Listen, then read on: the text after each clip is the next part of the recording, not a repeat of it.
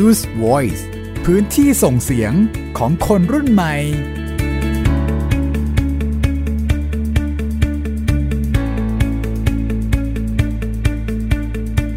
สวัสดีครับ สวัสดีค่ะ นี่คือ Just Voice ครับ พื้นที่ส่งเสียงของคนรุ่นใหม่ครับ อยู่กับยีนทรณินเทพวงศ์ครับหมิวอัยดาสนศรีค่ะพื้นที่ของวัยรุ่นนะครับคนรุ่นใหม่ที่เราเปิดให้สื่อสารบอกเล่าเรื่องราว จากการไปลงพื้นที่นะครับ แล้วก็ ส่งผลงานมาเราก็จะนำผลงานของน้องๆ มาบอกเล่าให้กับผู้ฟัง แล้วก็ชวนน้องๆ คุยกับประเด็นที่น้องๆ ได้ไปติดตามกันมานะครับ ถามว่าพี่ยีนไปเอาเรื่องราวของน้องๆ มาจากไหนนะคะหไปลากหลาย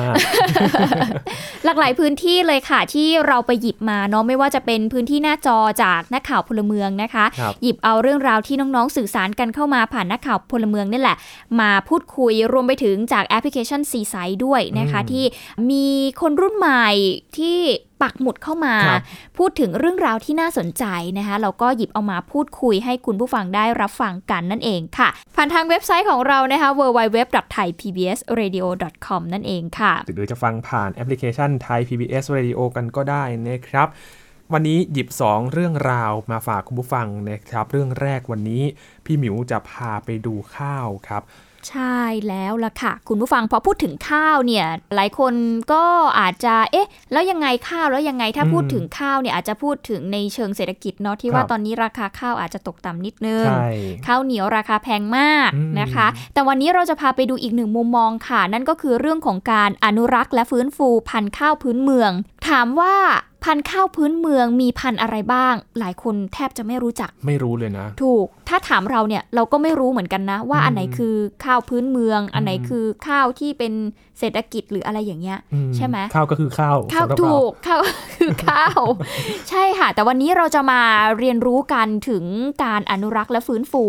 ทำไมจะต้องอนุรักษ์ พันธุ์ข้าวพื้นบ้าน วันนี้มีมาให้ได้ติดตามกันค่ะ แต่ช่วงที่ 2 จะพาคุณผู้ฟังไปติดตามพิพิธภัณฑ์กันนะครับ แต่พิพิธภัณฑ์นี้ไม่ได้อยู่กับที่ครับเขาติดล้อเคลื่อนที่ไปตามจังหวัดต่างๆนะครับไปจัดนิทรรศการเรียงความประเทศไทย เรียกว่า on tour เลยด้วยซ้ำและนักข่าวพลเมืองจากมหาวิทยาลัยราชภัฏอุตรดิตถ์ก็ไปติดตาม การจัดนิทรรศการครั้งนี้ แล้วก็มีคนสนใจไม่น้อยเลยทีเดียวครับค่ะน่าสนใจมากนะคะ แต่ว่าช่วงแรกนี้จะพาไปดูเรื่องของการอนุรักษ์และฟื้นฟูพันธุ์ข้าวพื้นเมืองกันก่อนนะคะ วันนี้ Gen Z Reporter ค่ะ ไปติดตามความพยายามในการอนุรักษ์พันธุ์ข้าวพื้นบ้าน ของเกษตรกรในจังหวัดยะโสธรค่ะ เพื่อที่จะ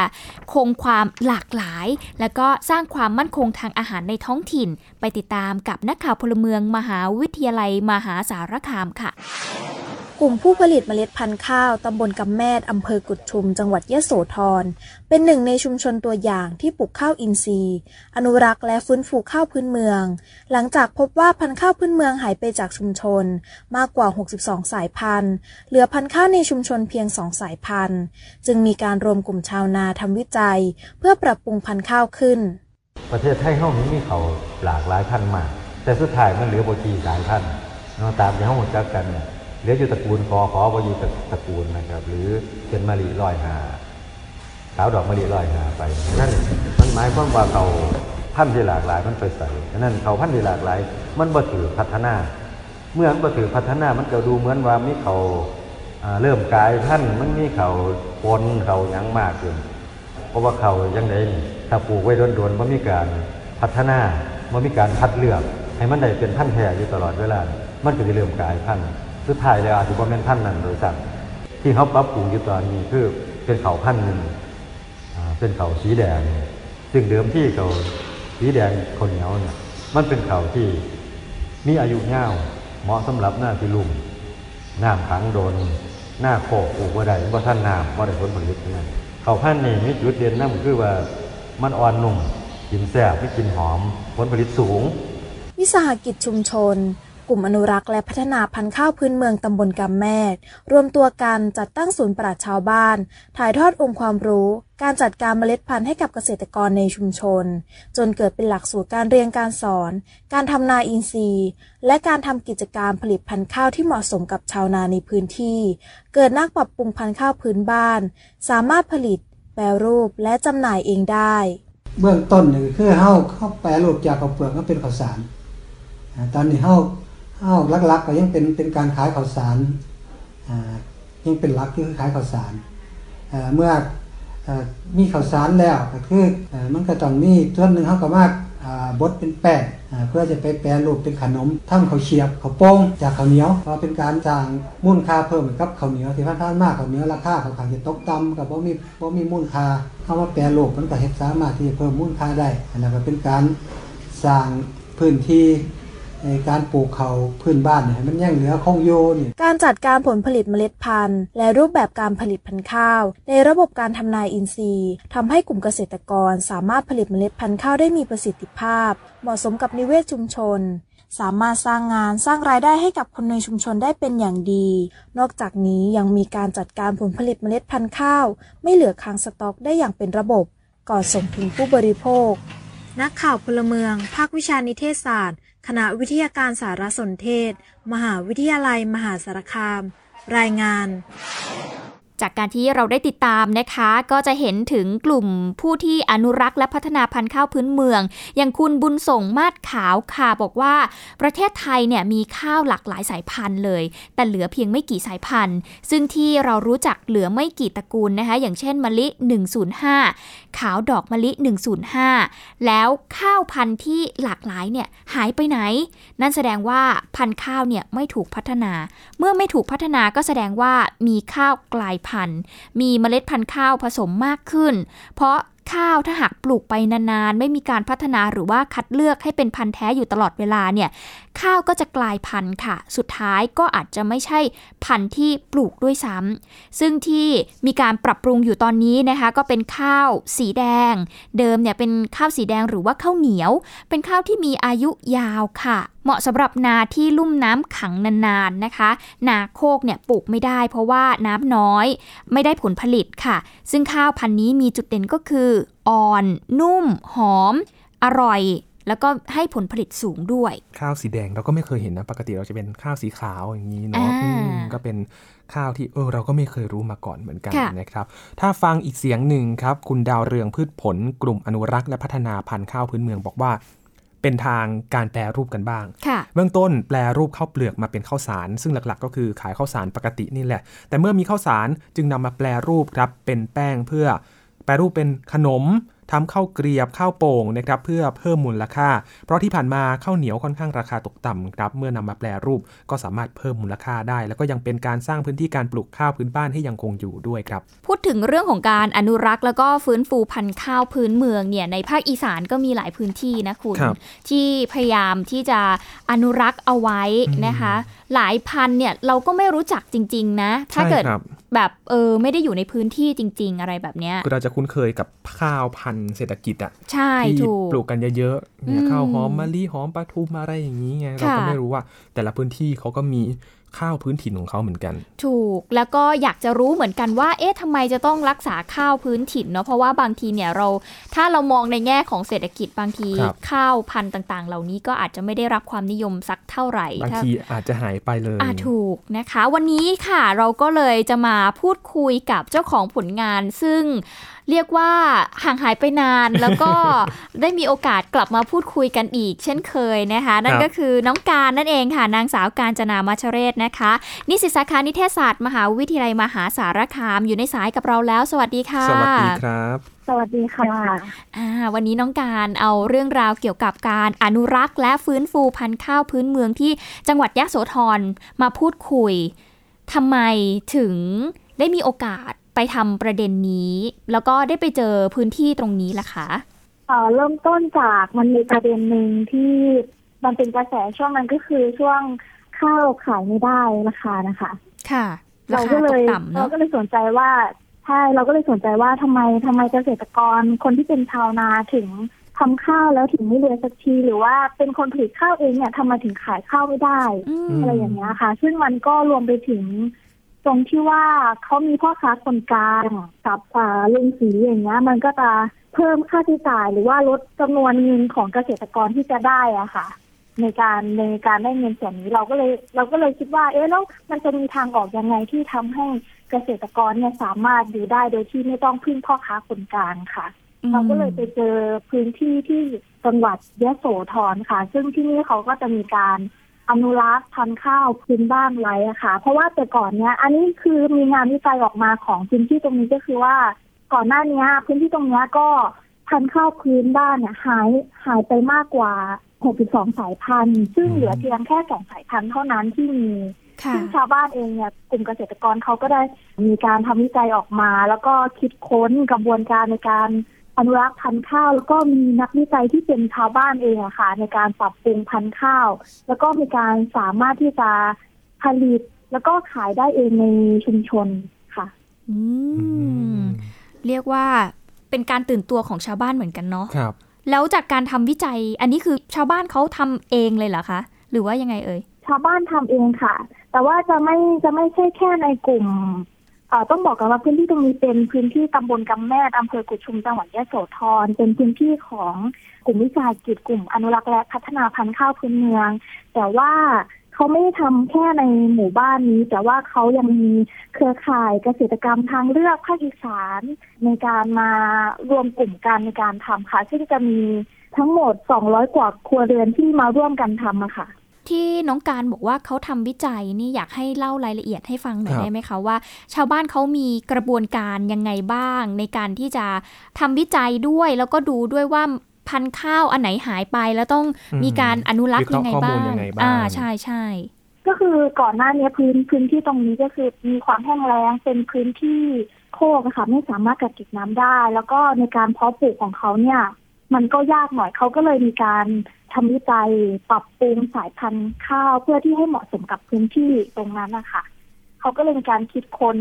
วิธีการว่าทำยังไงพันธุ์ข้าวพื้นบ้านเนี่ย ถึงจะสามารถอยู่ได้และสามารถที่จะ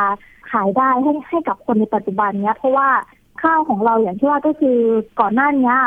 ข้าวของเราได้ถูกนำเข้ามาในจากต่างประเทศเยอะแล้วในประเทศอะ ซึ่งเราเป็นผู้ผลิตผลิตข้าวเองอะ สามารถผลิตข้าวได้น้อยแล้วก็ไม่มีคุณภาพ ซึ่งพื้นที่ตรงนี้เขาก็เหมือนกับว่าเป็นโมเดลให้กับ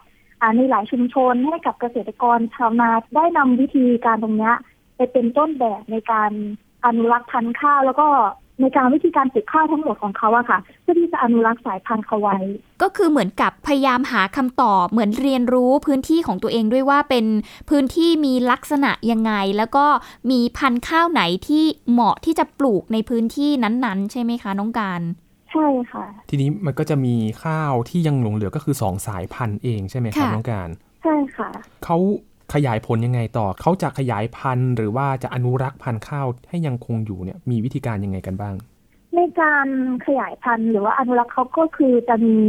มันจะคล้าย ๆ กับเป็นโรงเรียน โรงเรียนที่จะเป็นกลุ่มวิสาหกิจของคนที่ คือเขาจะได้รับการอบรมอยู่ตลอดเวลาอยู่แล้วเพราะว่าจะมีกลุ่ม กลุ่มของเครือข่ายเกษตรกรรมทางเลือกอะค่ะที่น่าจะอยู่เป็นกลุ่มของพัฒนาพันธุ์ข้าวที่ศูนย์ข้าวขวัญและมูลนิธิวิถีอะค่ะ ที่อยู่ที่อุบลราชธานีเข้ามาให้ความรู้ แล้วก็เกิดเป็นบุคคลที่มาให้ความรู้กับชาวบ้านนะคะ ในพื้นที่ตรงนั้นเพื่อที่จะขยายผลว่า เขาควรจะมีกระบวนการในการปรับเปรุงพันธุ์ข้าวยังไง หรือว่าในระยะเวลาของการปลูกข้าวยังไงบ้าง ซึ่ง ในการปลูกข้าวของเขานั้นก็จะมีการบันทึกว่าพันธุ์ข้าวที่เขานำมานำมาจากไหน มีการเตรียมพันธุ์ยังไงแม้กระทั่งในการเตรียมดินในการที่จะปลูกต้นข้าวค่ะ ซึ่งเขาก็จะมีการจดบันทึกไว้ตั้งแต่แรกจนถึงพันธุ์ข้าวเติบโตค่ะ ซึ่งเขาได้รับการสนับสนุนจากกระทรวงเกษตรและสหกรณ์ในการจัดสร้างศูนย์ป่าชาวบ้านนะคะ ที่บอกว่า เป็นโรงเหมือนเป็นโรงเรียนให้กับความรู้ ซึ่งเหมือนกับว่าเป็นหลักสูตรในการถ่ายทอดความรู้ประสบการณ์ให้กับชาวบ้านในการจัดการเมล็ดพันธุ์นะคะ แต่จริง ๆ พอพูดถึงเรื่องนี้เราก็ย้อนกลับไปเมื่อก่อนนะเราเอ๊ะไม่แน่ใจว่าเราเราคุยประเด็นนี้กับน้องการหรือเปล่าเนาะเรื่องของพันธุ์ข้าว หรือว่าน้องๆทีมอื่นน่าจะในภาคอีสานเนี่ยแหละที่พูดถึงพันธุ์ข้าวที่มันต้อง อนุรักษ์และดูแลเนาะที่อบรมเกษตรกรให้แบบคัดเมล็ดพันธุ์ใช่ไหมใช่ใช่ใช่อะไรแบบนั้น ซึ่งที่นี่ก็ลักษณะคล้ายๆกันเหมือนกันใช่ไหมคะน้องกัน เหมือนให้เขาได้เรียนรู้ว่าเออเมล็ดพันธุ์ต้องดูแลยังไง อนุรักษ์ยังไงแบบนี้ไหมใช่ค่ะก็คือเขาจะมีการอบรมให้กลุ่ม แล้วก็ให้กลุ่มเกษตรกรเขาเนี่ยเป็นนักปรับปรุงพันธุ์ข้าวเอง แล้วก็มีการถ่ายทอดในการปรับปรุงสายพันธุ์ข้าวเอง อย่างนี้ค่ะ เพื่อที่จะพัฒนาในการคัดเมล็ดพันธุ์หรือว่าเก็บรักษาพันธุ์ข้าวพื้นบ้านนะคะ เพื่อยกระดับการผลิตเมล็ดพันธุ์ที่มีคุณภาพในชุมชนอ่ากำแมดเนี้ยค่ะอืมถ้าฟังจากตรงนี้ก็คือทิศทางเดียวกันเลยนะก็คือว่าให้ความรู้เกษตรกรก็คือเหมือนกับว่าให้เกษตรกรเนี่ยตั้งต้นเรียนรู้ทำเมล็ดพันธุ์ด้วยตนเองด้วยก็เป็นเหมือนการ ช่วยกันอนุรักษ์ไปอีกทางหนึ่ง เหมือนกันที่อยากจะให้เมล็ดพันธุ์ข้าวเนี่ยคงอยู่ต่อไปไม่ได้ให้สูญหายไปนั่นเองออยากให้น้องการช่วยเล่าให้เราฟังได้ไหมว่าวิธีการที่เขาใช้ในการอนุรักษ์พันธุ์ข้าวของเขา เขามีกระบวนการทำยังไงบ้าง เพื่อที่จะให้พันธุ์ข้าวเนี่ย มันยังคงเป็นพันธุ์แท้เนาะเพราะว่าอย่างที่คุณบุญส่งเล่าให้ฟังว่าก็บางทีเนี่ยมันกลายพันธุ์ มันมีข้าวผสม อ่า อะไรแบบนั้นไป เราพอจะได้ลงลึกไปในรายละเอียดตรงนั้นไหมคะข้อมูลของเราตอนที่เราลงไปเรายังไม่เห็นกระบวนการที่คุณพ่อเขาเขาทำเนาะเพราะว่ามันเป็นช่วงที่นี่คือเขาจะมีการจริงๆอะพ่อเขาบอกว่าเขาอยากจะทำเพราะมาเล็ดพันธุ์ให้ดูว่ามันมีวิธีการยังไงในการปรับปรุงสายพันธุ์แต่จากที่พ่อเล่าให้ฟังก็คือ วันนั้นที่ไปพันข้าวที่เขาเก็บไว้ในสต็อกอะค่ะ เขาจะไม่มีพันข้าวที่เหลือเก็บไว้ในสต็อกเลย ถ้าหาก เหลือไว้ในสต็อกก็คือ ก็คือการขายข้าวไม่ได้ แต่ว่าถ้าเกิดว่าหลังหลังจากนี้เป็นช่วงเดือนธันวาจะเป็นช่วงเก็บเกี่ยวข้าวของที่นั่นนะคะเขาจะมีการเพาะเมล็ดพันธุ์ให้ดูว่า มันควรจะเพาะเมล็ดพันธุ์ยังไงปลูกข้าวยังไง เพื่อที่จะไม่ให้ข้าวมันสูญพันธุ์นะคะ ก็คือแล้วตรงเนี้ยก็คือจะมีการเอาเมล็ดพันธุ์ข้าวพื้นเมืองอะค่ะ มามาดูว่าอันนี้จากจากที่พ่อเล่าให้ฟังมาดูว่าพันธุ์พันธุ์ข้าวที่ เขาจะมีการเพาะเมล็ดดูว่าข้างในอะ มันมันเป็นมันเป็นเมล็ดหรือเปล่า แล้วก็สีของมันได้คุณภาพไหม แล้วก็เขาจะมีวิธีการโดยการที่เอาเมล็ดข้าวอะค่ะไปหยอดหยอดหยอดหยอดหยอดเพื่อที่จะให้ข้าวมัน คืออันนี้จะเป็นคือเขาจะคัดแยกเมล็ดพันธุ์มาก่อนว่า ข้าวชนิดนี้มาจากที่ไหน สามารถปลูกกับดินแบบไหนได้ และเติบโตอย่างไร คือเขาจะคัดเมล็ดพันธุ์มาไว้ก่อนนะคะ แล้วก็ค่อยหยอด หยอดเมล็ดข้าวลงในแปลงที่เขาเพาะพันธุ์ขึ้นนะคะเพื่อที่ไม่ให้ข้าวมันไปผสมกับข้าวสายพันธุ์อื่นซึ่งเขาก็จะมีวิธีการโดยที่ว่าถ้าปลูกไปได้ระยะหนึ่งแล้ว เขาก็จะไปถอนต้นกล้าค่ะ ขึ้นมาปลูกในกระถาง เพื่อที่จะให้มันเติบโตในกระถางอีกครั้งหนึ่งแต่ว่าไม่ได้ปลูกคือแปลงนาแยกก็มีแล้วเขาก็จะมีแปลงนาที่เป็นกระถางอาหารในการแยกในการปลูกพอเมล็ดพันธุ์อีกครั้งหนึ่งอืม โอเค กระบวนการค่อนข้างรัดกุมเลยทีเดียวนะ ใช่ เพราะว่าดูจากที่น้องการเล่าให้ฟังเนาะก็จะเห็นได้ว่า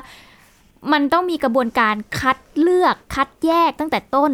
ว่าสายพันธุ์นี้คือ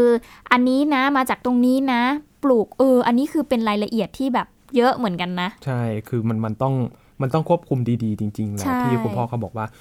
ไม่อยากจะให้แบบ ข้าวอื่น ๆ มาปนจริง ๆ นะ ให้มันเป็นสายพันธุ์แท้ๆของจริงเลยนั่นเอง นอกจากนี้นะคะนอกจากเเรื่องของการให้ความรู้กับชาวบ้านกลุ่มเอง ในเรื่องของการอนุรักษ์ฟื้นฟูข้าวพันธุ์พื้นเมืองแล้วเนี่ย มันยังมีกลุ่มที่เขาเรียกว่า แปรรูปข้าวด้วยใช่ไหมคะน้องการ ใช่ค่ะ อันนี้จะเป็นจะเป็นสองกลุ่มก็คือกลุ่มที่เป็นนักนักปรับปรุงพันธุ์ข้าว ก็คือดูแล ปรับปรุงพันธุ์ข้าวเองตั้งแต่เริ่มแรก แล้วก็จะส่งต่อมาที่กลุ่มที่มีการแปรรูปข้าวค่ะซึ่งที่นี่เขาจะมีการแปรรูปข้าวเป็นข้าวสารในการส่งออก แล้วก็นอกจากข้าวสารส่งออกแล้วก็จะมีการทำเขาเรียกว่าถ้าภาษาอีสานเขาเรียกว่าเป็นข้าวโป่งพื้นบ้านหรือว่าข้าวเกลียบที่ที่เรารู้จักกันนะคะค่ะในการส่งออก ก็คือตอนแรกเนี่ยก็ขายข้าวสารนี่แหละ แต่ว่าก็อยากเพิ่มมูลค่าใช่ไหมคะ ก็เลยต้องนำมาแปรรูป ทีนี้ครับต้องการตอนนี้กลุ่มที่อนุรักษ์และพัฒนาพันธุ์ข้าวพื้นเมืองเนี่ยมีจำนวนมากน้อยแค่ไหนที่เขามาอนุรักษ์พันธุ์ข้าวพื้นถิ่นครับ อันนี้ถ้าเป็นในพื้นที่ภาคอีสานก็คือการจำไม่ได้ว่ามันเท่าไหร่แต่ว่าในกลุ่มภาคอีสานคือเยอะเยอะเหมือนกัน เยอะเหมือนกันเลย เพราะว่าในการเขาจะมีมันไม่ใช่แค่กลุ่มวิสาหกิจที่นี่ค่ะ ที่จะมีการอนุรักษ์แต่ว่าหมายถึง เครือข่ายกลุ่มเกษตรกรทั้งเลือดภาคอีสานก็คือเขาจะเป็นกลุ่มใหญ่ค่ะ แต่ว่าระบุไม่คือจำไม่ได้ว่าจำนวนเท่าไหร่ แต่ว่าในภาคอีสานก็คือมีมีเยอะเหมือนกันกับคนที่กลุ่มเกษตรกรที่เขาอนุรักษ์พันธุ์ข้าวอะค่ะ แสดงว่าก็มีหลายๆกลุ่มเหมือนกันใช่ค่ะ แต่ว่าในจังหวัดยะโสเนี่ยรู้สึกว่าจะเป็นจังหวัดหนึ่งที่เขามีกลุ่มวิสาหกิจในการอนุรักษ์พันธุ์ข้าวที่หลากหลายในชุมชนนะคะ ค่ะ ซึ่งเดี๋ยวเล่าก่อนว่านอกนอกจากชุมชนเนี้ยเขาก็ยังมีอีกอีกชุมชนโดยรอบอะค่ะที่เขาผลิตข้าวส่งออกนอกเหมือนกันที่นอกจากของด้านตำบลกำแนบนี้ค่ะ ซึ่งตำบลกำแนบเขาจะมีกระบวนการในการที่จะผลิตข้าวเองพอพันธุ์ข้าวเอง แล้วก็ส่งออกข้าวเองภายในชุมชนอย่างเงี้ยค่ะ ซึ่งจะมีการหมุนเวียนภายในกลุ่ม แล้วก็มันดีอย่างหนึ่งคือกลุ่มเนี้ยเขาจะนำนำเงินผลกำไรที่ได้จากการ ขายข้าวเนี้ยค่ะ มาเป็นทุนการศึกษาให้กับเด็กเนี่ยในชุมชน หรือว่าเป็นค่ารักษาให้กับอ่าคนที่อยู่ในกลุ่ม แล้วก็อีกอย่างหนึ่งถ้าใครถ้าใครที่อยากออกจากกลุ่มนี้ก็สามารถที่จะเอาเงินนะที่ลงทุนตอนแรกอะค่ะ คืนได้โดยที่เขาไม่หักเลยสักบาทเดียว แต่ว่าคุณต้องอยู่ในกฎเกณฑ์กฎระเบียบ ซึ่งก็คือคุณจะต้องมีมีแปลงที่ได้มาตรฐานหรือว่ามีการอนุรักษ์อนุรักษ์พันธุ์ข้าวที่ไม่สะสมหรือว่าหมายถึงว่า ผสมกับสายพันธุ์อื่นอย่างเงี้ยค่ะ คือเขาจะมีกฎเกณฑ์ แต่ว่าในเรื่องของกระบวนการที่นี่คือดีมากเลย เพราะว่าเขาจะเอาเงินกำไรที่ได้อะมาแบ่งปันผลให้กับคนในชุมชน หรือว่าเป็นทุนการศึกษาให้กับเด็กค่ะ ดีมากเออเนาะเป็นการส่งเสริม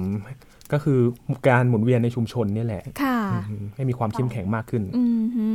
อยากถามน้องการอย่างนี้ค่ะว่า จากการที่เขาทำเพื่อที่จะส่งออกเนี่ยเขาส่งออกไปที่ไหนบ้างอะคะ ตลาดของเขามีพื้นที่ตรงไหนบ้าง ตลาดของเขาจากที่คุยกับคุณพ่อเขาบอกว่าใน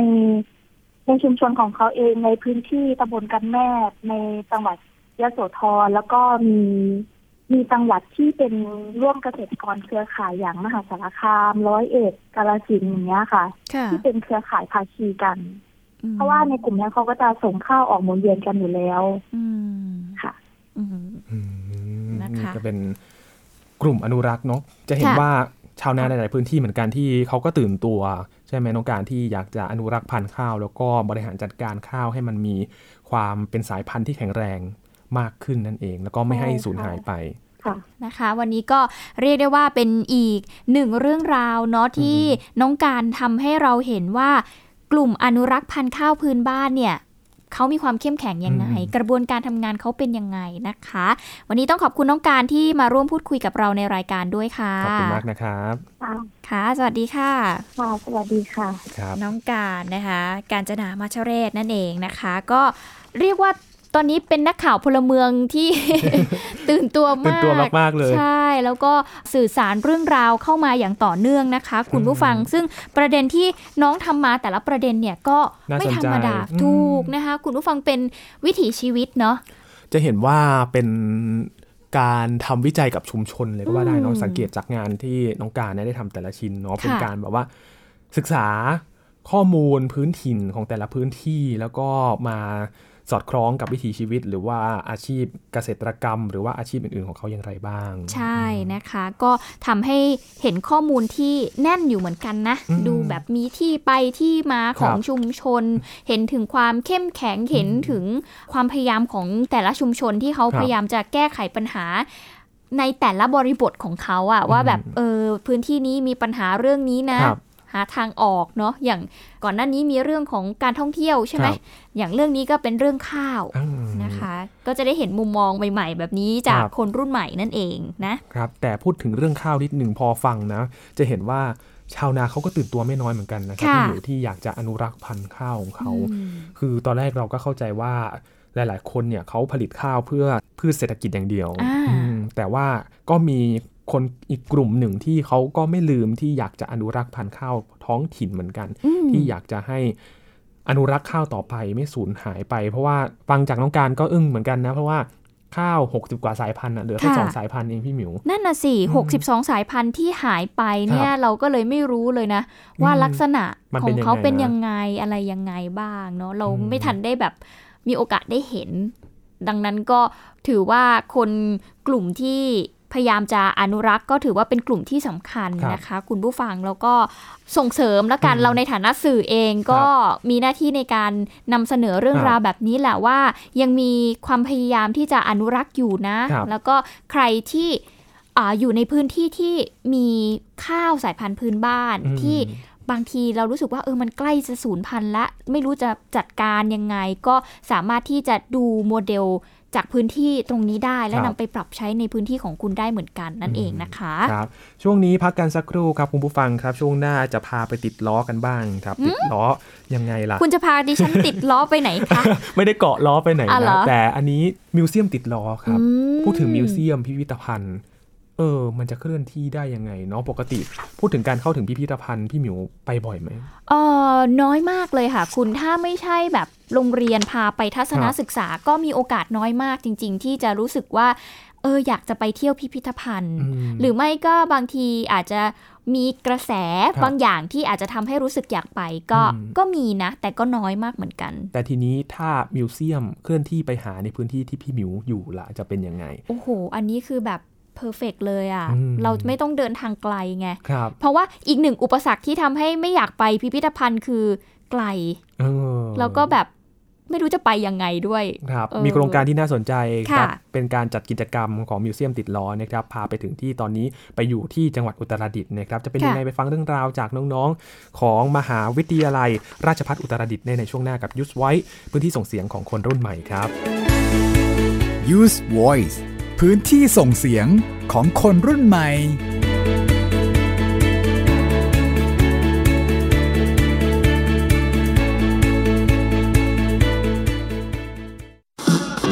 ไทย PBS Digital Radio Infotainment for All สถานีที่คุณได้ทั้งสาระและความบันเทิง บนขึ้นระบบดิจิทัล ทุกวัน 6 โมงเช้าถึง 3 ทุ่ม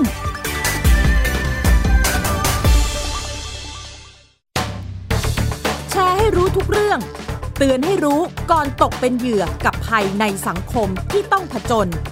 ในรายการ ผจญภัย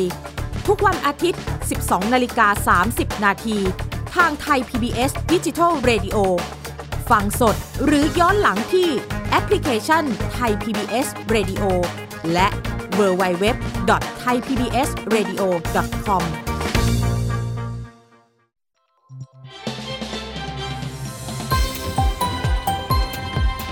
คุณกำลังรับฟังไทย PBS ดิจิทัล Radio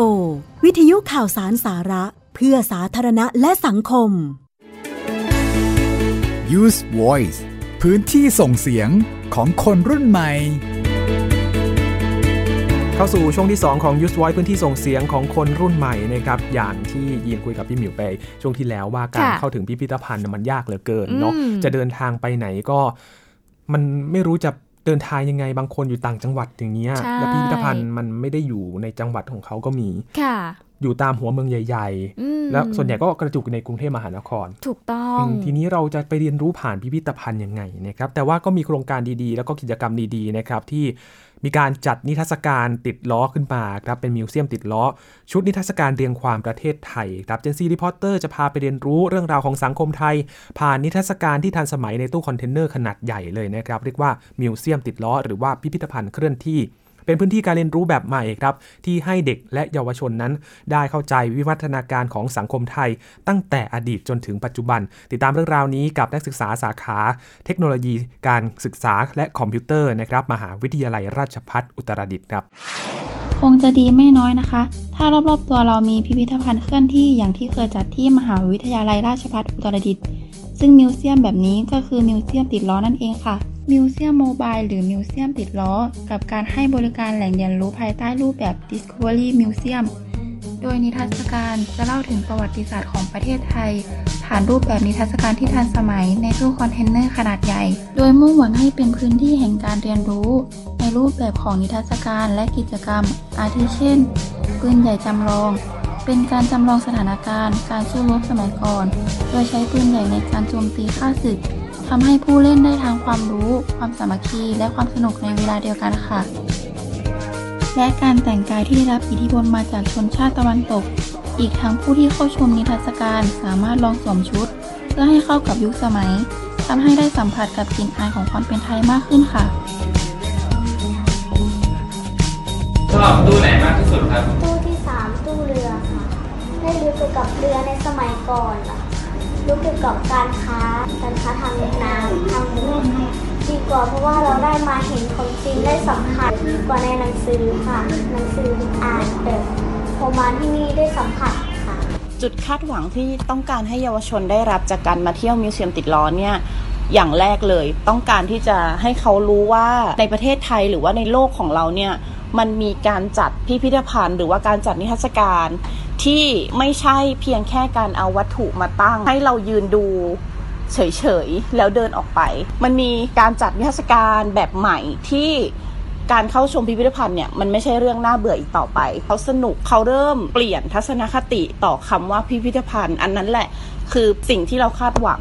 ว่าจะทำให้มันเกิดขึ้น ในส่วนของมิวเซียมด้านนอกก็ยังมีกิจกรรมอีกมากมาย เช่นตะลุยสานล้านปี เป็นการจำลองขุดซากฟอสซิลที่ถูกนำไปฝังดิน แล้วขุดเพื่อหาชิ้นส่วนมาต่อกันให้สมบูรณ์ เกมบันไดงูยักษ์ เป็นเกมที่สามารถเล่นกันหลาย ๆ คนได้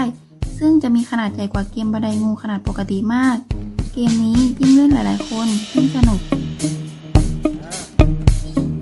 และยังมีอีกหลายกิจกรรมที่ทางมิวเซียมจัดไว้ให้กับผู้ที่เข้าชมนิทรรศการ ก็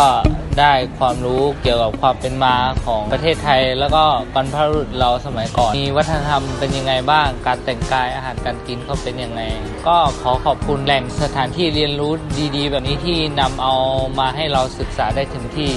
โดยที่เราไม่ต้องไปไกลถึงกรุงเทพตั้งแต่มิวเซียมสยามนะคะมาอยู่ในระยะเวลาหนึ่งปีนะคะ คือทำให้พวกเราเนี่ย ได้เรียนรู้แหล่งประวัติศาสตร์ต่างๆนะคะ ที่มีความเป็นมายาวนานนะคะ ที่ดีสำหรับพวกเรา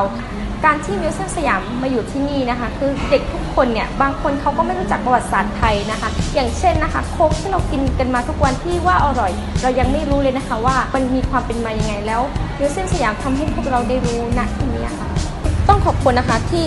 นำประวัติศาสตร์ดีๆของไทยนะคะ มาเผยแพร่ให้พวกเราที่นี่ค่ะได้รู้ และที่สำคัญเนี่ยมันสามารถนำไปต่อยอดใช้ในการศึกษาของเราได้ด้วยค่ะ หากมีการขยายแนวคิดแบบนี้ คงจะดีไม่น้อย เพราะจะช่วยสร้างความรู้ให้กับคนในพื้นที่ ซึ่งมิวเซียมสามารถไปมอบความรู้ถึงพื้นที่ได้ พวกเราต้องขอขอบคุณมิวเซียมติดล้อ ที่มอบความรู้ ความสนุก ตลอดระยะเวลาหนึ่งปีทำให้พวกเราได้รู้ว่า การชมพิพิธภัณฑ์นั้น มันไม่ใช่เรื่องน่าเบื่ออีกต่อไป นักข่าวพลเมืองสาขาเทคโนโลยีการศึกษาและคอมพิวเตอร์ มหาวิทยาลัยราชภัฏอุตรดิตถ์รายงาน ฟังเสียงตอบรับจากผู้ที่เข้าชมนิทรรศการกันหน่อยนะครับ เป็นนักเรียนโรงเรียนบ้านนาล้อมอำเภอชาติตรการจังหวัดพิษณุโลกครับโอ้ไปไกลถึงอุตรดิตถ์เลยนะ ไปชมนิทรรศการนะครับ น้องชนาการสารชัยครับ เธอบอกว่าชอบตู้ที่3ครับก็คือตู้เรือเพราะว่าเธอได้เรียนรู้เกี่ยวกับเรือในสมัยก่อน รู้เรื่องราวเกี่ยวกับการค้าทางน้ำของไทยในอดีตนะครับและน้องชนาการก็บอกว่าได้มาเรียนรู้ผ่านนิทรรศการแบบนี้ก็ดีเหมือนกันนะครับ เพราะว่าได้เห็นของจริงได้สัมผัสก็ดีกว่าการอ่านจากหนังสืออีก นั่นน่ะสิคะ นอกจากนี้นะคะ คนที่เรียกว่าเป็นคนทำงานแล้วกันเนาะ ก็คือคุณชนทิชาใจขาวค่ะ ผู้ช่วยปฏิบัติการโครงการมิวเซียมติดล้อบอกว่าสิ่งที่คาดหวังก็คือ ต้องการให้เยาวชนเนี่ยได้รู้ว่าในประเทศไทยหรือว่าในโลกของเราเนี่ยนะคะ มีการจัดพิพิธภัณฑ์หรือนิทรรศการ ที่ไม่ใช่แค่การเอาวัตถุมาตั้งให้เราดูเฉยๆค่ะแต่มีรูปแบบใหม่ที่ไม่น่าเบื่อ เพราะว่ามันสนุกอืมเขาบอกว่า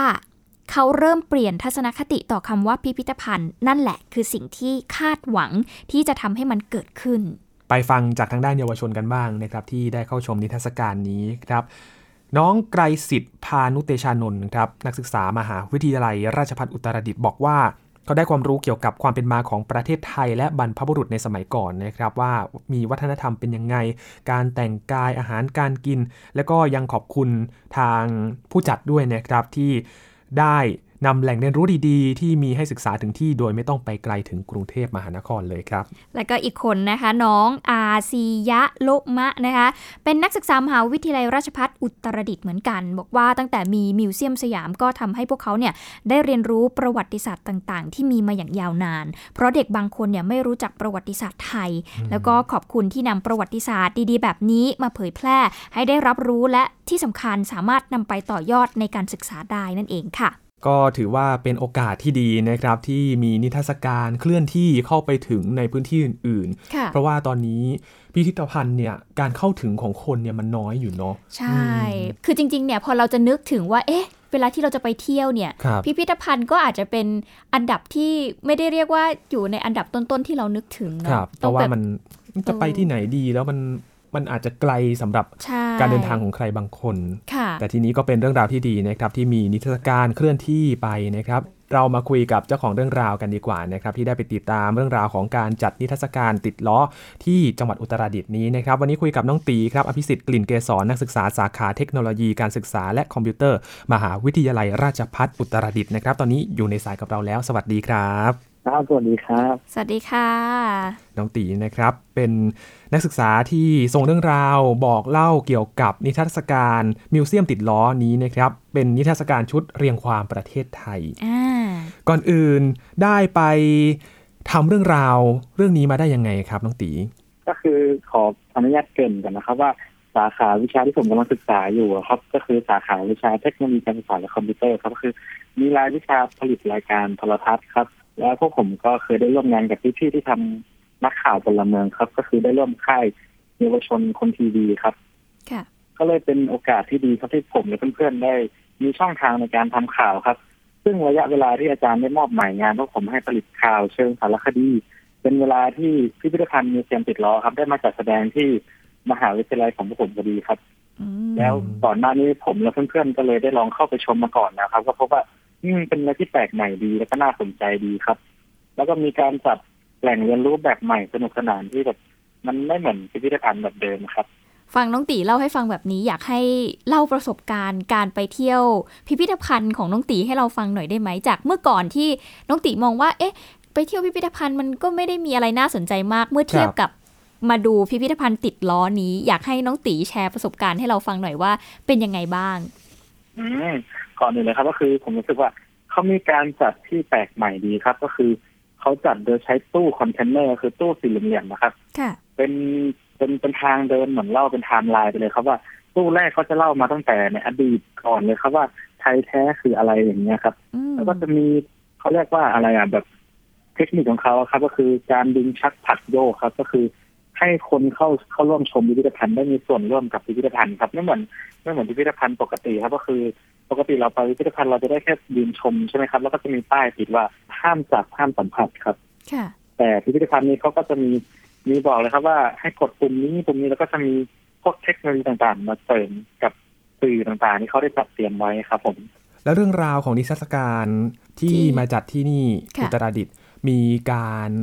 เรียงความยังไงเอ่ยเพราะว่าชื่อนิทรรศการก็คือเรียงความประเทศไทยเขาเริ่มต้นจากเรื่องอะไรอยากให้น้องตีอธิบายให้เราฟังหน่อยครับ ครับก็คือเขาจะเริ่มตั้งแต่ ไทยแท้นะครับว่า ก็คือเล่าเล่าตั้งแต่เดิมครับว่าไทยแท้คืออะไรนะครับ แล้วก็จะเล่าเล่ามาต่อเป็นสุวรรณภูมิครับว่าทำให้รู้จักว่าสุวรรณภูมิคือรากเหง้าของประเทศไทยนะครับ แล้วก็จะเล่าเล่าไปเป็นขั้นเป็นขั้นนะครับ ก็คือผมผมจะจำได้เฉพาะตู้ที่ประทับใจประทับใจจริงๆครับค่ะโดยเฉพาะตู้ตู้สุดท้ายครับ ตู้สุดท้ายก็คือตู้ที่ประเทศไทยเริ่มได้รับอิทธิพลจากตะวันตกครับอืมก็คือ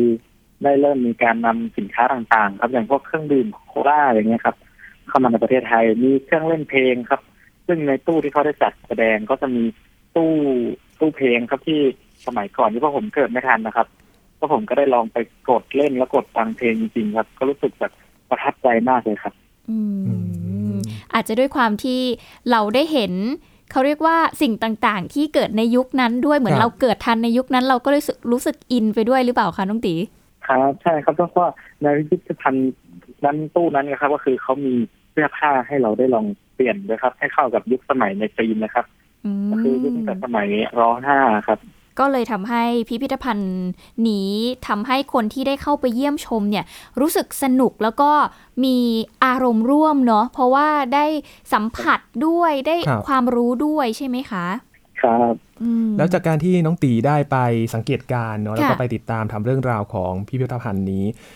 ความสนใจของผู้คนที่ได้ไปเข้าชมนิทรรศการมีมากน้อยแค่ไหนแล้วก็เป็นอย่างไรบ้างครับ ก็มีเข้าไปเรื่อยๆเลยครับผมโดยเฉพาะช่วงแรกๆที่พิพิธภัณฑ์มาจัดนะครับ ก็คือเวลาที่ผมได้ไปเข้าผมผมก็ไปหลายรอบเหมือนกันนะครับ ก็ก็จะเห็นเห็นเลยครับว่ามีนักศึกษาที่ในศึกษาในมหาวิทยาลัยราชภัฏอุตรดิตถ์นะครับเขาก็ได้สนใจเข้าไปกันเรื่อยๆครับ และอีกทั้งยังมีหน่วยงานต่างๆ ครับไม่ว่าจะเป็นพวกโรงเรียนนะครับเขาก็เป็นพวกครูอาจารย์ก็จะพานักเรียนมาทัศนศึกษาครับ อืมก็ก็ส่วนใหญ่ก็เป็นกลุ่มทั้งนักศึกษาด้วยเยาวชนด้วยใช่ไหมคะ เหมือนเป็นแหล่งเรียนรู้นอกห้องเรียนเนาะที่ได้ให้เด็กนักเรียนนักศึกษาได้เข้าไป เพราะว่าบางทีบางเรื่องราวเนี่ยมันบอกเล่าผ่านหนังสือ มันอาจจะดู น่าเบื่อไปนิดนึงอพอมีพิพิธภัณฑ์ก็เหมือนเป็นการเป็นสื่อการเรียนรู้อีกอย่างหนึ่งที่น่าจะดึงดูดความสนใจไม่น้อยเลยทีเดียว น้องตีก็ได้ไปคุยกับคนที่มาเยี่ยมชมด้วยใช่ไหมมีทั้งน้องๆที่เป็นนักเรียนด้วย แล้วก็มีนักศึกษาด้วยเล่าให้ฟังหน่อยได้ไหมคะว่าเขารู้สึกยังไงบ้างจากการที่ได้มาเยี่ยมชมนิทรรศการติดล้อนี้ครับ ก็แต่ที่ผมได้สัมภาษณ์เริ่มจากนักเรียนก่อนนะครับที่ยังเป็นเด็กตัวน้อยๆครับเขาก็บอกว่าเขารู้สึกชอบมากเลยครับ ที่ได้เห็นด้วยตาจริงๆ แล้วเขาก็ชอบมากกว่าที่เขาได้อ่านในหนังสือครับเพราะว่าเขาบอกว่าอ่านในหนังสือเขามองไม่เห็นภาพเขามันเป็นแค่ตัวอักษรนะฮะแต่เขาบอกว่าเขาได้มาที่นี่เขาได้มาเจอของจริงได้สัมผัสได้เรียนรู้ด้วยตัวเองเขาก็จะเป็นการเรียนรู้ด้วยตนเองมากกว่า เขาจะซึมซับเข้าไปได้รวดเร็วกว่าครับนอกจากนี้ยังมีนักศึกษาด้วยเนาะเป็นเยาวชนครับผมนักศึกษาเขาก็เขาก็จะบอกว่าเขารู้สึกขอบคุณรู้สึกเรียนเหมือนได้เรียนรู้ครับเพราะว่าพิพิธภัณฑ์นี้เข้าฟรีด้วยครับ ก็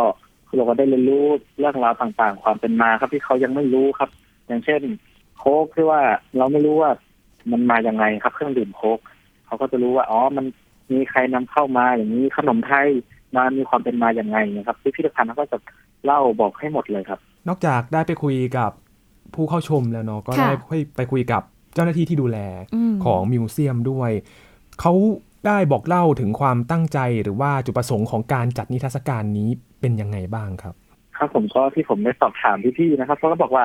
จุดประสงค์หลักของเขาแล้วคือต้องการบอกว่าในประเทศไทยของเรานะครับ มีการจัดพิพิธภัณฑ์รูปแบบใหม่ครับ ที่ไม่ใช่เป็นแค่การดู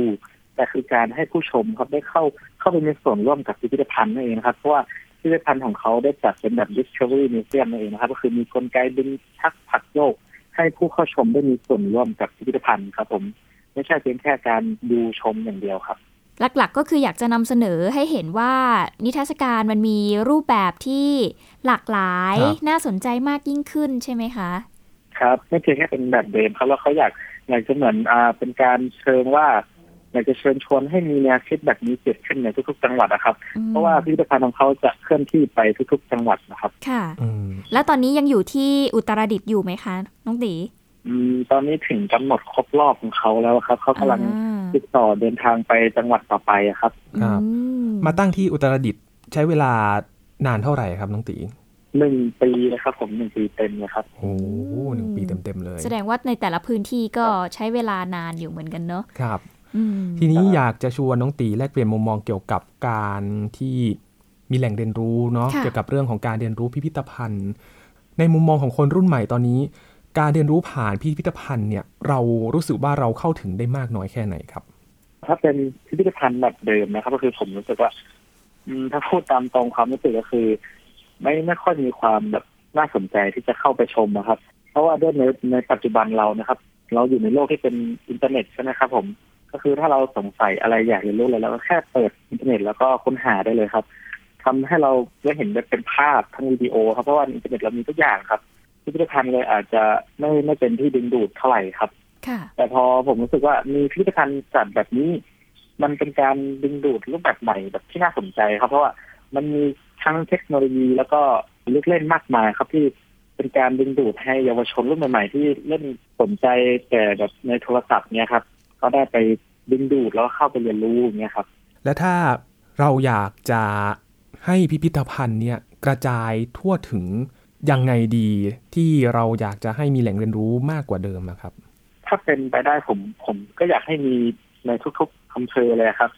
เชิงเชิงว่าแบบประจำอาจจะแบบอำเภอใกล้ๆเคียงกันก็เป็นหนึ่งสถานที่หนึ่งพิพิธภัณฑ์เนี่ยครับเป็นเป็นแหล่งเรียนรู้ย่อมๆให้เยาวชนและเด็กๆได้ไปเรียนรู้ด้วยตนเอง หรืออาจจะไม่ใช่เพียงแค่เด็กๆครับไม่ว่าจะเป็นผู้ใหญ่หรือว่าคนโตเขาก็ได้ไปเห็นไปชมพิพิธภัณฑ์เนี่ยครับ ก็อยากให้มีหลาย ๆ พื้นที่เนาะแล้วก็สามารถเข้าถึงได้ใช่ไหมคะ ทีนี้มาคุยเรื่องของเบื้องหลังการทำงานดีกว่าพี่มิวเบื้องหลังการทำงานของการทำสกู๊ปชุดนี้เป็นยังไงบ้างครับน้องตีเริ่มต้นจากตอนแรกเลยเราเริ่มกระบวนการขั้นตอนการผลิตยังไงบ้างอ๋อกระบวนการนะครับคือประเด็นผมก็สอบถามเพื่อนกันก่อนครับว่าสนใจจะทำเรื่องอะไรดีในข่าวในการทำข่าวครับ ผมก็เลยเสนอเพื่อนว่า อืม แต่ที่ผมได้เล่าครับ ก็คือมีมีพิพิธภัณฑ์ที่น่าสนใจนะ ผมก็เลยลองเสนอเพื่อนเพื่อนก็สนใจครับ จากนั้นก็ลองเขียนเป็นสคริปต์สคริปต์แบบ full script แล้วครับว่า เราจะอธิบายอะไรเกี่ยวกับพิพิธภัณฑ์เราจะถ่ายอะไรบ้างบทสัมภาษณ์อย่างเงี้ยครับแล้วจากนั้นผมก็นำสคริปต์ไปเสนออาจารย์ครับ ก็มีการปรับแก้ตามความเหมาะสมครับ ตามคำแนะนำของอาจารย์ครับ แล้วก็ได้ลองไปถ่ายจริงไปสัมภาษณ์ที่ไปถ่ายบรรยากาศต่างๆ ครับเก็บเป็นซุปเพจแล้วก็ ได้ลองมาทำการ process เข้าด้วยกันเป็นใบข่าวสมบูรณ์นะครับแล้วก็ไปเปิดให้อาจารย์อาจารย์ก็จะมีการแนะนำแก้ไขเพิ่มเติมอย่างนู้นอย่างนี้ครับผม ใช้เวลาทำนานไหมครับสำหรับสกู๊ปชุดนี้ระยะทำจริงๆครับไม่ไม่นานครับ แต่อาจจะด้วยด้วยความที่ว่าช่วงนั้นสาขาของผมก็มีมีงานอื่นเข้ามาด้วยไงครับก็อาจจะมีการถ่ายมันเป็นนานช่วงถ่ายครับ ถ่ายแล้วก็เว้นช่วงแล้วก็จะผมจะไปสัมภาษณ์ที่เขาอีกทีนะครับ แต่ถ้าเกิดนับเวลาที่ทำจริงๆก็ประมาณ หนึ่งอาทิตย์ครับผมนี่เป็นเบื้องหลังการทำงานของน้องๆเขานะค่ะครับ สุดท้ายนี้ครับอยากให้น้องตีได้สื่อสารผลงานของเรานะครับ ให้กับคุณผู้ชมคุณผู้ฟังที่ได้ติดตามผลงาน เรื่องนิทรรศการติดล้อนี้นะครับ ว่าอยากจะสื่อสารเรื่องอะไรให้กับคุณผู้ชมคุณผู้ฟังกันบ้างครับ ครับก็อยากอยากสื่อสารอยากเชิญชวนครับว่าในประเทศไทยของเรานะครับ มีพิพิธภัณฑ์รูปแบบใหม่อยู่นะครับ ไม่ใช่มีเพียงแค่พิพิธภัณฑ์แบบเดิมครับที่มีเพียงแค่การดูการชมนะครับ เรามีพิพิธภัณฑ์แบบไหนคือ อ่ามีเซียมติดล้อนะครับ ที่มีการจัดเป็นแบบ Discovery Museum ที่ให้ผู้ชมนะครับ ได้มีส่วนร่วมกับพิพิธภัณฑ์ครับ ทั้งจับทั้งกดหรือว่าจะได้สัมผัสต่างๆ เราทำได้หมดเลยครับ เพราะว่าเราเป็นพิพิธภัณฑ์ที่เน้นให้ผู้ชมได้มีส่วนร่วมกับพิพิธภัณฑ์นั่นเองนะครับ ผมก็อยากเชิญชวนให้เยาวชนรุ่นใหม่ๆได้มีส่วนร่วมได้ได้ลองเข้าไปเรียนรู้ด้วยตัวเองครับ ผมเราจะประทับใจอย่างมากเลยครับ ผมค่ะนี่ก็เป็นเรื่องราวของการจัดนิทรรศการเคลื่อนที่นะครับ จาก นักศึกษาสาขาเทคโนโลยีการศึกษาและคอมพิวเตอร์มหาวิทยาลัยราชภัฏอุตรดิตถ์นะครับที่น้องตีได้เป็นตัวแทนของกลุ่มเนาะได้ มาบอกเล่าเรื่องราวให้กับเรานะครับ วันนี้ขอบคุณน้องตีมากๆเลยนะครับ ครับขอบคุณครับค่ะสวัสดีค่ะครับสวัสดีครับนะคะก็เป็นอีกหนึ่งพื้นที่การเรียนรู้เนาะที่เรียกได้ว่าเป็นอีกหนึ่งความตั้งใจของคนจัดงานแหละ จากอุตรดิตถ์แล้วก็น่าจะไปอีก หนึ่งจังหวัด เดินทางไปเรื่อยๆ ให้หลาย ๆ คนได้มีโอกาสสัมผัสเนาะไม่ต้องเดินทางมาที่กรุงเทพมหานครอีกต่อไปแล้ว ใช่ พอพูดถึงนิทรรศการชุดนี้ยินก็ว่าคุ้นๆ เอ๊ะทำไมมันเคยเห็นนะ อ๋อเคยจัดที่ลำปางมาแล้วครับพี่มิวเคยจัดครั้งหนึ่งสมัยแบบ อุ้ยคุณ ถ้าจะพูดนี่จะรู้อายุเลยไหมอะสมัยเรียนเด็กๆอะแต่เด็กมากแล้วคือนานแล้วเหมือนกันแล้วก็หลังจากลำปางเราก็ไม่ทราบว่ามาจัด ที่จังหวัดไหนเราก็เพิ่งมาทราบอีกทีนี่แหละว่า ตอนนี้อยู่ที่อุตรดิตถ์แล้วก็กำลังจะเคลื่อนที่ไปจังหวัดอื่นๆ ก็จังหวัดอื่นๆ ก็รอติดตามกันต่อไปนะครับ ว่าจะไปอยู่ที่จังหวัดของคุณผู้ฟังหรือไม่เนาะที่จะไปจัดตั้งนิทรรศการเคลื่อนที่ชุดนี้นะครับ อ่า นะคะ ก็จากที่น้องตีเล่าให้ฟังเมื่อสักครู่นี้ ก็จะเห็นคร่าวๆแล้วล่ะว่าภายในนิทรรศการนี้มีอะไรบ้างเนาะ เรามาย้ำให้คุณผู้ฟังฟังอีกนิดนึงดีไหมคุณ เพื่อที่เขาจะได้เตรียมตัวว่า ถ้าเกิดเขามีโอกาสได้ไปเที่ยวที่มิวเซียมติดล้อแห่งนี้เนี่ยนะคะถูกต้องนะคะ อย่างที่น้องตีบอกไปว่า เป็นมิวเซียมติดล้อที่มีการจัดนิทรรศการอยู่เป็นเหมือนตู้คอนเทนเนอร์เขามีด้วยกัน 5 ตู้ค่ะ5เรื่องราวเลยนะคะเรียงความประเทศไทยเรามาแนะนำดีกว่าว่าแต่ละตู้มีอะไรบ้างอย่างตู้แรกอย่างที่น้องตีบอกไทยแท้ ไทยแท้คืออะไร อันนี้เนี่ยก็จะเป็นการเหมือนให้ความรู้เนาะกระตุ้นความอยากรู้ว่าไทยแท้คืออะไร และเป็นอย่างไรทำไมถึงเรียกว่าไทยแท้อืมตู้ที่สองครับเปิดตำนานสุวรรณภูมิตู้นี้ก็จะแสดงถึงวิวัฒนาการสังคมก่อนที่จะมาเป็นบรรพบุรุษชาวสุวรรณภูมินะครับที่ มีใจความสำคัญว่าสุวรรณภูมิก็คือชื่อที่ชาวโลกเมื่อประมาณ 3,000 ปีก่อนใช้เรียกดินแดนแห่งความอุดมสมบูรณ์นะครับทางทิศตะวันออกของอินเดีย ส่วนหนึ่งของพื้นที่นี้ก็มีกรุงเทพมหานครครับ ที่นอนสงบนิ่งอยู่ใต้ทะเล ก็คือเป็นเมืองใต้ทะเลมาก่อนอซึ่งการศึกษาโครงกระดูก หลุมฝังศพ และอารยธรรมที่ฝังอยู่ใต้ดินนะครับ ก็ทำให้รู้จักดินแดนแห่งนี้มากขึ้นครับ ก็ไปทำความรู้จัก ดินแดนสุวรรณภูมิแห่งนี้นะครับ จากตู้นี้นี่เองทำให้รู้ถึงรากเหง้าของประเทศไทยด้วย อ่า ต่อมาคือตู้ที่ 3 นะคะ ก็คือสยามประเทศนั่นเองค่ะ กรุงศรีอยุธยามีสภาพภูมิศาสตร์ที่เหมาะสมเนาะแล้วก็ยังมีความอุดมสมบูรณ์ทางธรรมชาติด้วย และด้วยอำนาจทางการเมืองที่กว้างไกลอย่างที่เราน่าจะได้เรียนรู้กันผ่านประวัติศาสตร์เนาะก็ทำให้สามารถที่จะควบคุมการผลิต ภายในราชอาณาจักรได้ นอกจากนี้กรุงศรีอยุธยายังเป็นอาณาจักรที่อยู่ใกล้ทะเลนะคะ จึงพัฒนาตัวเองเนี่ยเป็นศูนย์กลางการค้าทางทะเลของภูมิภาค และสืบเนื่องจากการติดต่อค้าขายนี่เองนะคะทำให้เกิดการผสมผสานระหว่างผู้คนแล้วก็วัฒนธรรม เกิดเป็นความรุ่งเรืองทางวัฒนธรรมที่หลากหลายขึ้นในแผ่นดินนะคะ ไม่ว่าจะเป็นการเมืองการทหารภาษา สถาปัตยกรรมรวมไปถึงสยามยุทธด้วย ไปกันที่ตู้ที่ 4 กันบ้างนะครับ ชื่อว่ากรุงเทพ ภายใต้ฉากอายุทยาครับเรื่องราวเมื่อครั้งสิ้นกรุงศรีอยุธยานะครับ ชาวกรุงศรีก็สร้างเมืองของพวกเขาขึ้นมาใหม่บนแผ่นดินบางกอกค่ะ โอ้โห นี่หรือบางกอกก็คือกรุงเทพมหานครนั่นเองนะครับ ซึ่งพวกเขาก็ได้จำลองแนวคิดและสืบสารวัฒนธรรมจากเมืองเก่ามากมายครับ อีกทั้ง เมื่อเริ่มสร้างกรุงใหม่ก็จึงได้เกณฑ์ผู้คนหลากหลายเชื้อชาติมาช่วยกันสร้างเมืองนี้จนเสร็จด้วยนะครับ ก็จึงลงหลักปักฐานกลายเป็นชาวกรุงเทพในที่สุดครับค่ะและตู้สุดท้ายที่น้องตีชอบนะคะนั่นก็คือตู้ที่ 5กำเนิดประเทศไทยนั่นเอง การติดต่อกับโลกตะวันตกทำให้เกิดปรากฏการณ์ใหม่ๆ ในสังคมสยามหลายด้านด้วยกันค่ะ ไม่ว่าจะเป็นการเริ่มสร้างถนน